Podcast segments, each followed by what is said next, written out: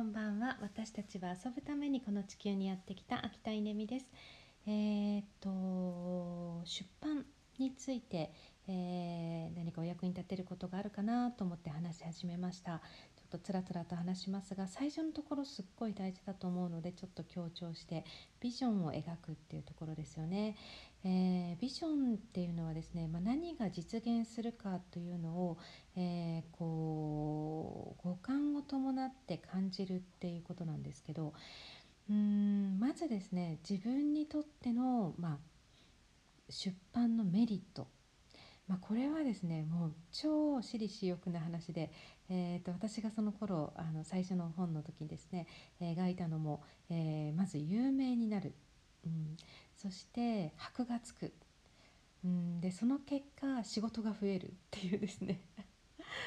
もう本当にあの恥ずかしいですけど、えー、30歳になったばっかりの私はですねそんなことをものすごくストレートにあのビジョンとして描きました、まあ、自分が本を出して有名になるんだ。箔がつくんだ。そして仕事が増えるんだっていうですね、まあ、そんなことを思いました。で同時にこのビジョンっていうのは自分よしだけではあのダメで、えー、相手よしですよね。相手っていうのはこの場合読者になりますけど読者にとってのメリットは何か、えー、これもでもかなり明確に描かれてましたね。あのコーチング知るべしと思ってました。あの今学ぶ学ぶべし。でなぜならうーん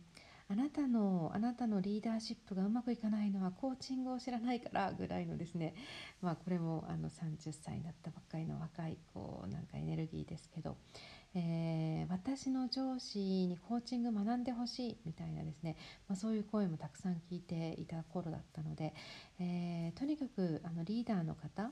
え、上司になったら覚える魔法の言葉っていうタイトルですけどリーダーになったらコーチングを学んでお願いみたいな、うん、それはあなたのハッピーでありあなたの部下のハッピーでありあの絶対役に立つからっていう、まあ、そういう思いですよね。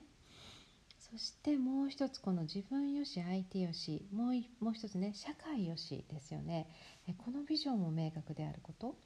えー、社会がどう変化するか。もうこれは私すっごいあの今でも思ってますけれども、えー、コーチング的な社会っていうのは幸せな社会なんですよね、えー、誰にとって幸せか誰にとっても幸せだと本当に思うので、